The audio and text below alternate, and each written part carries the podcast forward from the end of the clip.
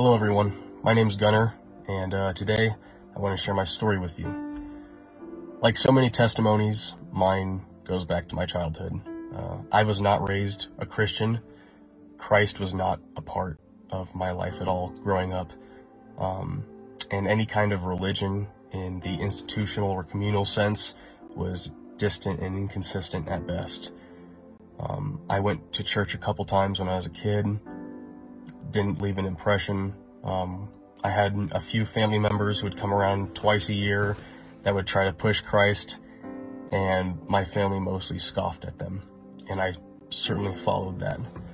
Uh, my mom, as she became older, kind of went more in the way of New Age philosophy. My dad was an agnostic his entire life, and as I got older, the word atheist started getting thrown around a lot more. And I can remember Uh, in the eighth grade, sitting in class, just pondering, and the thought coming to me, I'm an atheist. And the identity was made.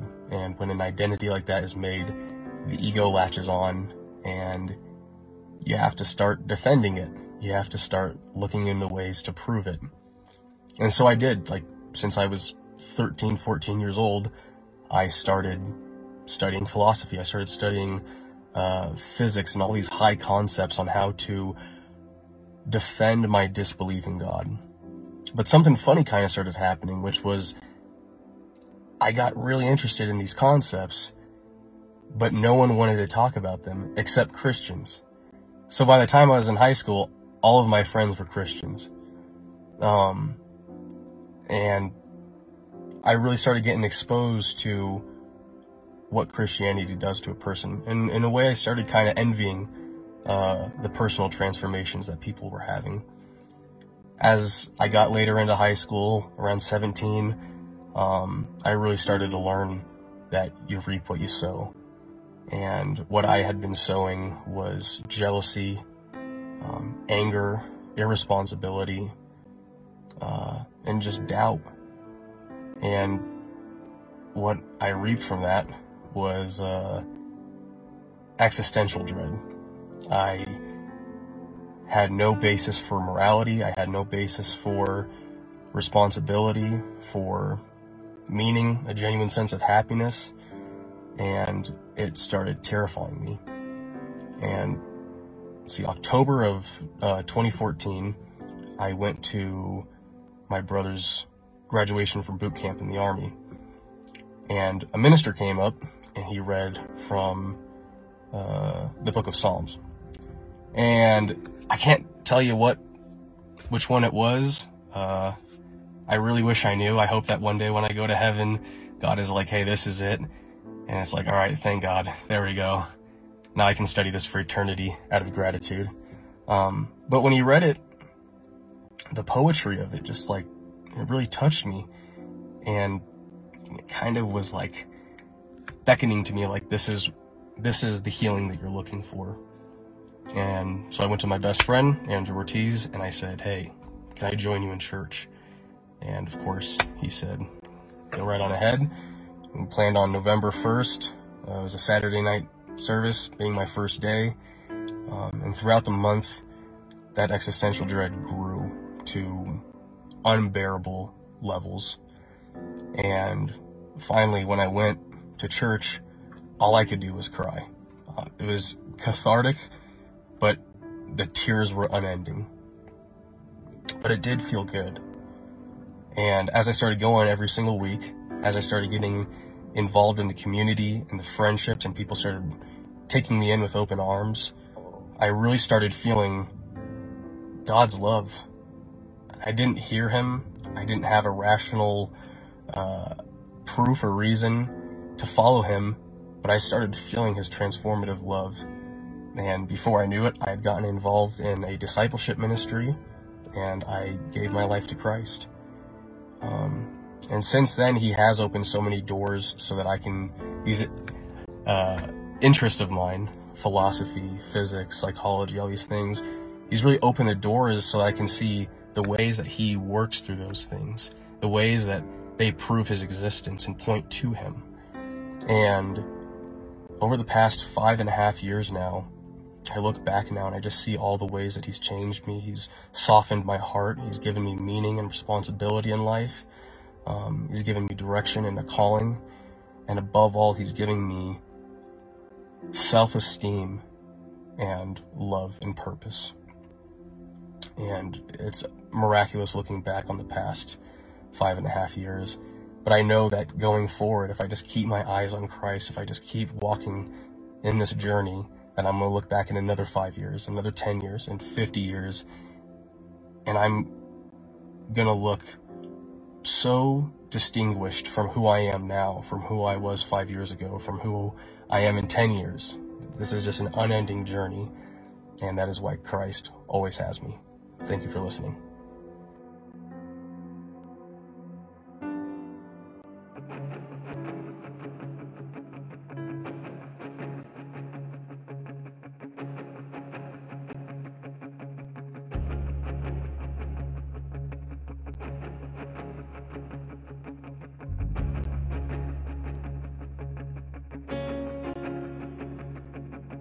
Praise the Hallelujah.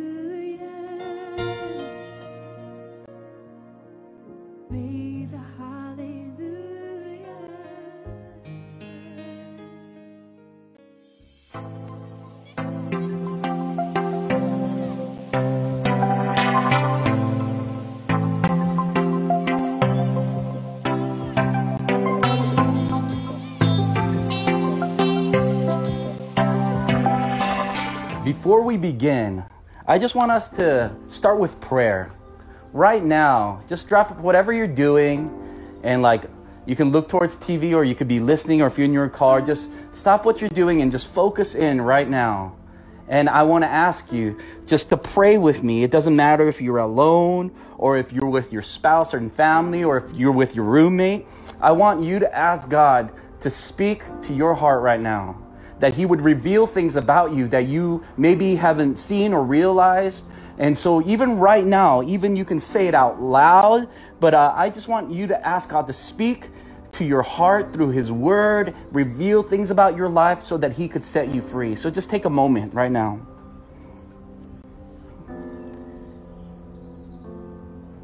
Speak it out loud. Ask for his grace and for his wisdom.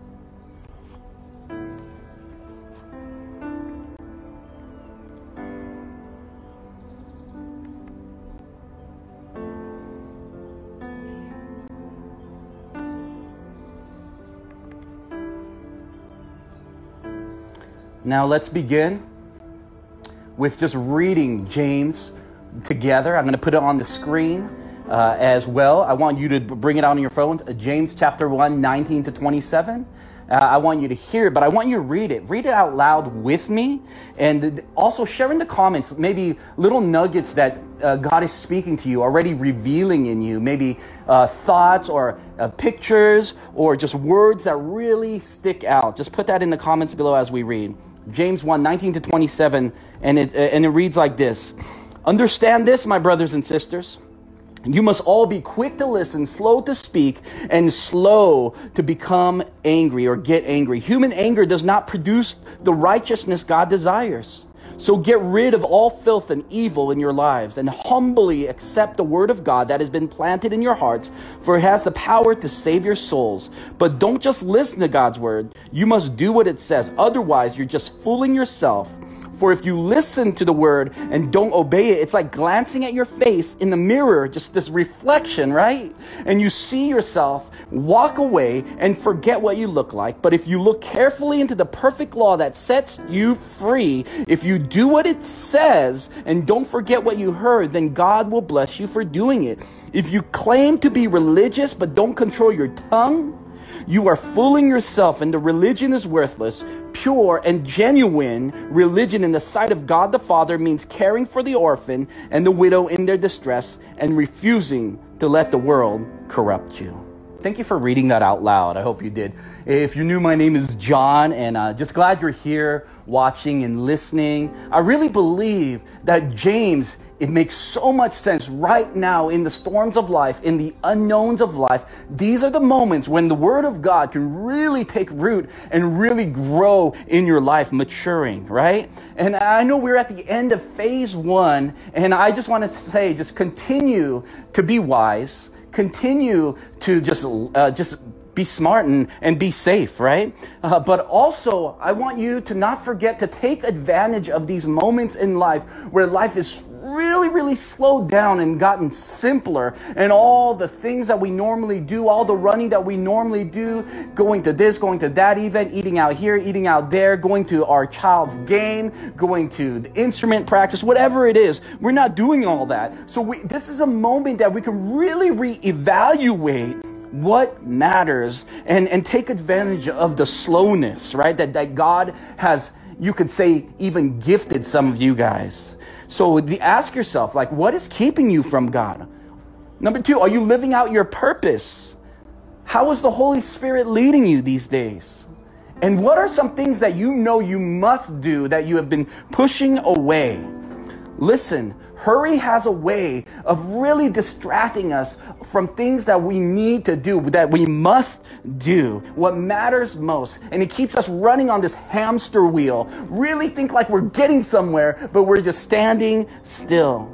And that's what the book of James says. He wants a faith, not just that is there, but he wants a faith that works. See, James was the little brother of Jesus who didn't follow Jesus in the beginning. He was a Jesus denier in most of his life, right? And then, then this guy, he flips after the resurrection and goes all in, and he becomes one of the key pioneers of the church of Jesus, the movement of Jesus in the very city that Jesus was murdered in.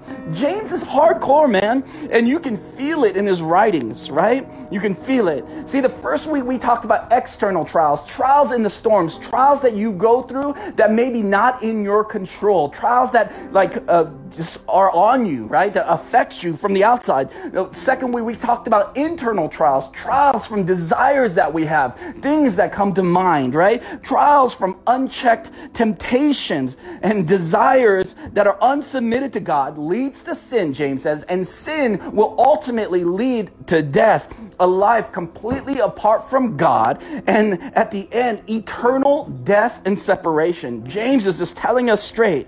And at the end of all this, he says, everything we need, everything that matters, every good and perfect gift is from above, from the breath in your lungs, right? Uh, from uh, from uh, the elemental bonds that makes you whole, like makes you a person, right? Uh, to the power that expands the universe, to the simple colors of spring that you're looking around you, uh, to the beauty of the sunrise, to the intricacy of a leaf, right? Just looking at the beauty of all that. It, just seeing all this, you can say, man, God loves us. God loves you, and we can count on that. And so in the storm, God is with you. You can count on it and, and know that God wants to redeem your story wherever it may be. He is the author and finisher. He has the pen of your life if you would give it to him, right?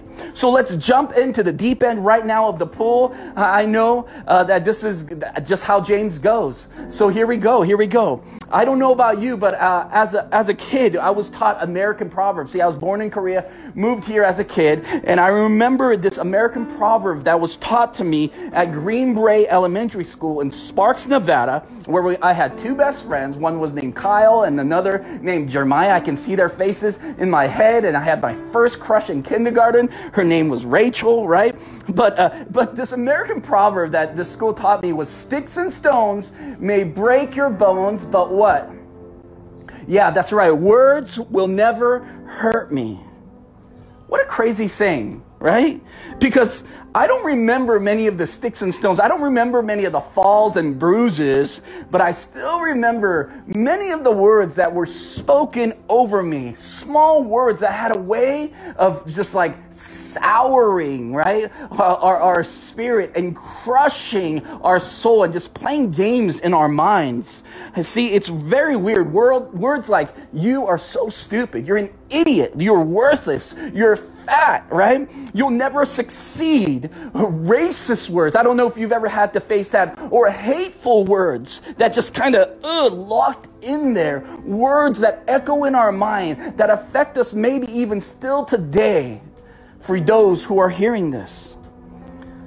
Maybe affecting the way you love yourself, the way you protect and isolate yourself so quickly, the way you rush into anger. Words can be a terrible thing and leave a lasting wound on us. So James is telling us, be careful, especially words spoke out of anger, giving us a new proverb and saying, be quick to listen, slow to speak, slow to become angry. To explore this godly way of patience, perseverance, endurance that leads us to a maturity, a character change, right? Because this unrighteous anger, this human anger can materialize when our patience runs out. So, and, and, and I'm not saying all anger is wrong, right? Anger, God, it is a God-given emotion given to us for justice and for us to defend. But anger that, that is out of control can cause harm, vindictiveness, and, and, and, and it could be devious, leading us away from God, away from people, and away from truly seeing ourselves correctly because we just justify it with our anger. Have you ever experienced a time when you tried to make things right out of anger and it went even more wrong, right? Causing more hurt, division, woundedness. Have you ever won an argument with your wife or with your girlfriend, right? And didn't win the war? That's right. That's because you spoke out of anger. Me too. I was justified. I felt like, hey, I'm right. I'm going to stand on this. Yet James tells us, be quick to listen, slow to speak, and slow to get angry. Verse twenty, human anger does not produce righteousness God desires. So get rid of all the filth and evil in your life. James is saying you better do a spring cleaning inside and outside your life, right? Do you do you have some junk in your life that you need to get rid of? You said, oh, I need to change, right? Have you ever said that? Oh, I need to get rid of that. I need to change that habit. But guess what? It's been ten years. It's been five years. It's been two years. And we're still doing some of that stuff. Maybe for you, man, it, it, you really need to t- take a tougher stand on yourself and get disciplined and get serious about change, right? About these things in us, do the cleaning in us. Maybe it's a connection on Facebook that you know you need to let go. There's a certain attraction you have towards them. And you know you're married. That's right. You're married and you shouldn't be messing with that. Maybe it's an old fling, right? And and you just continue. It, it draws you in every once in a while when you're arguing. I know that's a little too real. Maybe it's a text or a note that you keep. And it keeps you on the hook to an old life of yours, to an old relationship with of yours, or an old time in life that you look back and you wish you had, a dream that has been broken. Maybe it's a, a bottle of liquor that you've been hiding in your closet, and you know you deal with addiction, but you say, oh, that's expensive. You have every excuse in the book to keep it. Maybe it's time to throw that away, right? Maybe it's something you've been holding on to, an unforgiveness, a thought, this offense, keeping you from moving on, keeping you stuck, keeping you, and you keep on falling into the same trap. I call that an anchor point, a point. Uh, it's something that keeps you trapped in your past, to an old hurt, to an old life, to an old identity. And I believe that God today wants to set you free.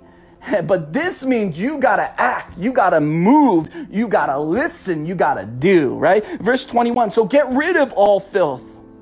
Get rid of all that evil in your life and humbly accept, humbly accept the word of God that's been planted in your hearts, for it has the power to save your soul. The word of God is like Dawn dish soap, right? It gets rid of those tough and greasy sins, but you got to soak in the word of God. You got to let it wash over. You got to let it loosen the bonds of sin and cleanse you into the salvation of your soul, into a, his new life that God has for you. He has new life for you. He does, right? And James tells us this, that, that the opposite of anger is not this passivity, like, no, I'll do whatever you want. The opposite of the anger is humility, showing us that the root of anger, we might think is this, this, this, and this, but the root of anger is pride. And pride always separates you from God. Always separates you from his presence, his voice, and his wisdom. Proverbs sixteen eighteen says, pride goes before destruction and a haughty spirit before fall. C S Lewis says it this way, pride is a spiritual cancer. It is the complete anti-God state of mind. It spreads into everything, killing you from the inside out. And you know what's the key? You know what's what can heal you? Humility. Humility is the key. Humility that submits to Christ. Unless you're submitted to Christ, you cannot and you will not let him lead. I'm telling you, you will not, especially in times of hardship.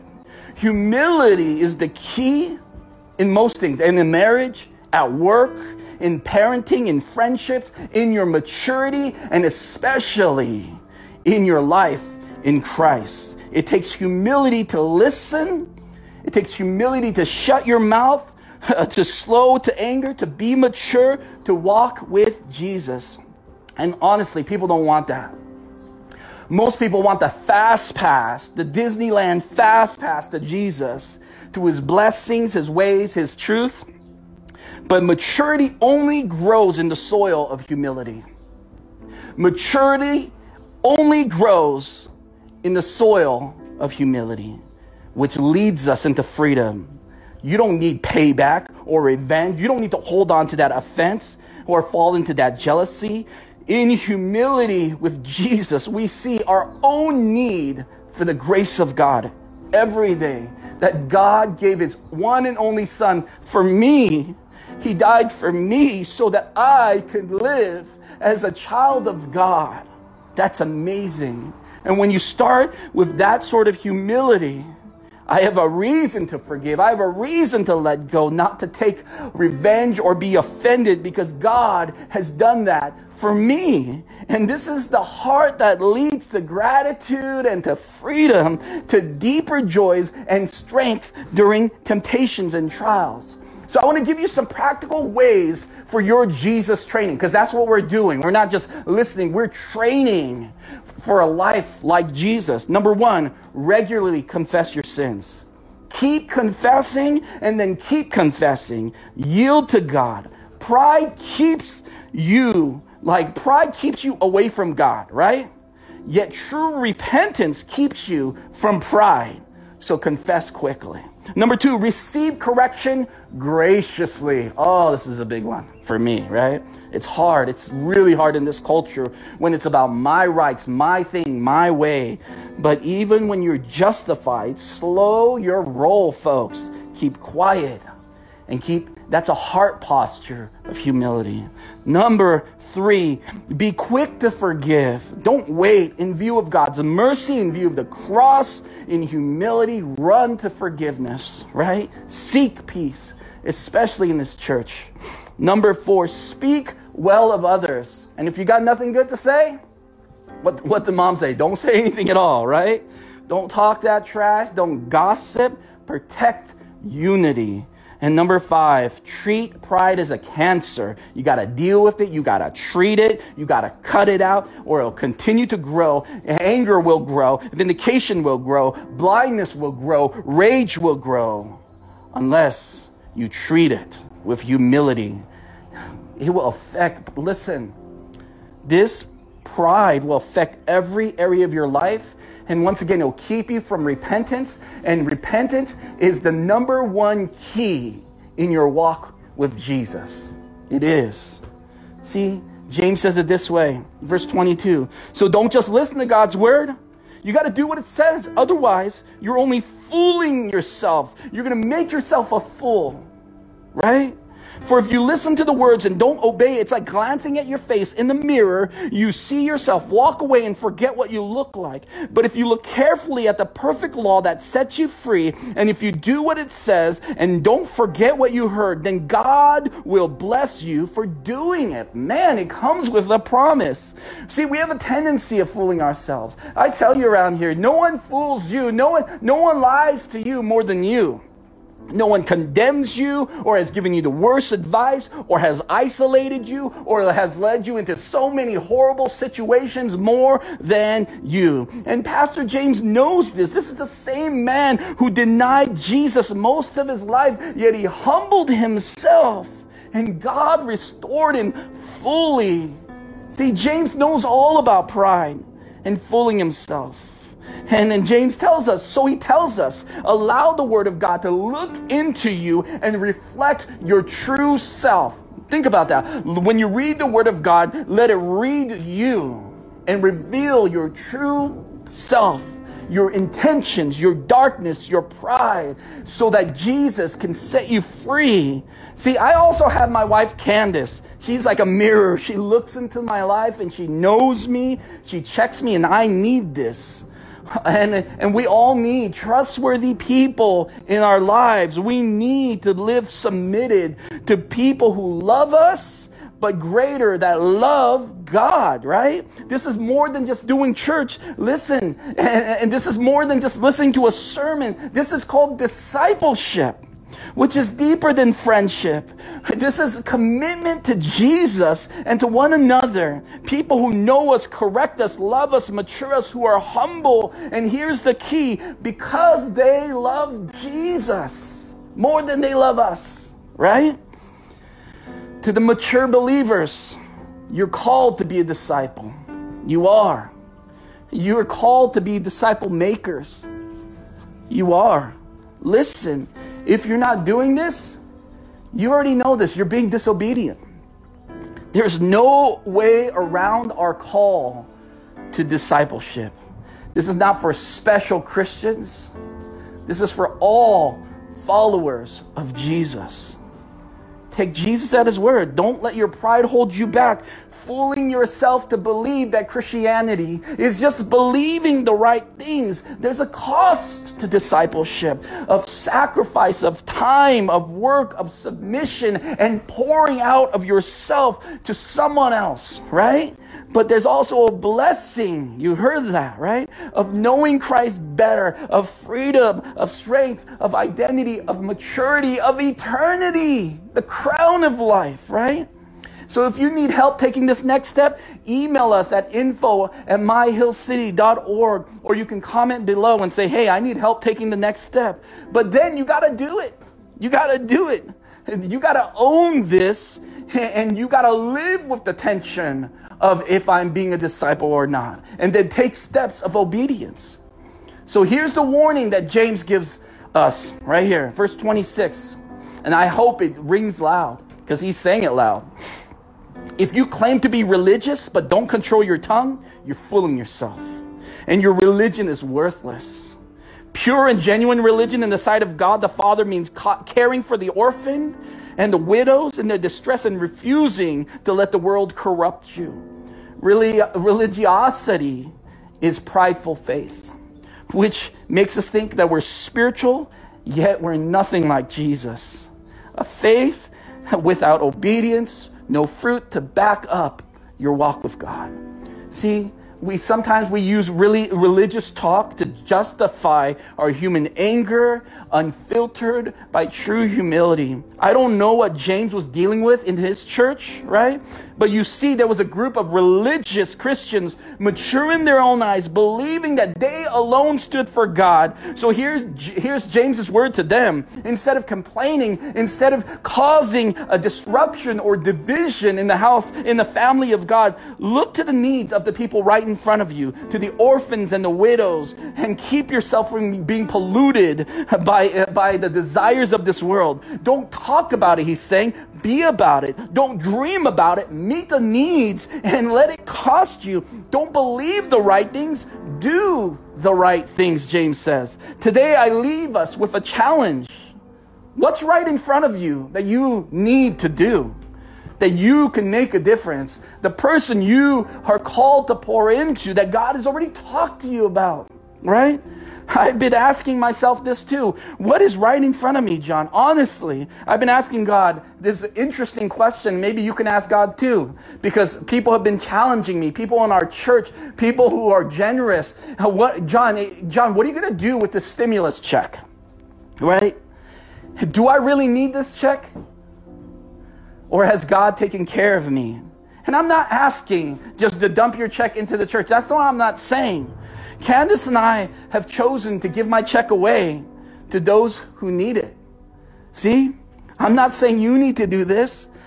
I'm saying I need to do this because people in our community who are taking steps of obedience, and they have inspired me and to ask those same questions. Listen, I hear people complaining about these large businesses like the Lakers getting that getting that bailout money or that money from the S B A loan, right? And we're like, look at them. I can't believe they did that. And I understand you. I get you. But how about us? You and me. Do we complain, yet at the same time, we don't need the money either? Maybe this is a moment you can step into doing greater good right now. Let me stop, because I can just go on. All I'm saying is this: be led by the Spirit. Don't just listen to Jesus. Obey him. Make a plan and do what he says. Humbly ask him, God, what do you want me to do? And humbly take a next step to do what he says, and not fooling ourselves, not walking into our pride, but walking in humility. Lord, that's faith that works. Let's pray. Heavenly Father, I pray, first of all, for repentance, Lord God. If we are away from you, if our heart is distracted, we've been in this hurry and now we're distracting ourselves with electronics and more things to do instead of just stopping and asking you, God, what do you want me to do, Lord God? What do you want me to do with my life? What do you want me to do with the things that I have in my hands, God? How can I walk with you humbly, submitted to you, Lord? We repent for the sins in our lives. We repent for, for the things that are hidden in our lives that we haven't dealt with, Lord God. We repent. Also, So, Lord God, work on our humility, Lord. I believe James is really speaking into that, especially when we face trials of many kinds. Do we pop up and we say, I deserve better? Or do we say, God, teach me, strengthen me, and draw me to you, Lord God. Speak to us in humility. And finally, Lord God, discipleship, Lord. Are we becoming disciples of Jesus, or are we just learning more things about Jesus? Disciples are those who follow Jesus and practice the way of Jesus. We do what Jesus did, and we do what Jesus told us to do, Lord God. I pray, God, let that conviction be over us all, Lord, so that we would take one more step of not just listening, not just speaking, but of doing, Lord God, what you have called us to do. In Jesus' name we pray. Amen. God bless you and thank you. And make sure you stay connected to the to the things, to the content that, that is being delivered throughout the week. Also, make sure you get into a group. If you need prayer, please, uh, you can comment below, or you can reach out to us at info at my hill city dot org. We love you, and thank you for listening and watching. God bless you.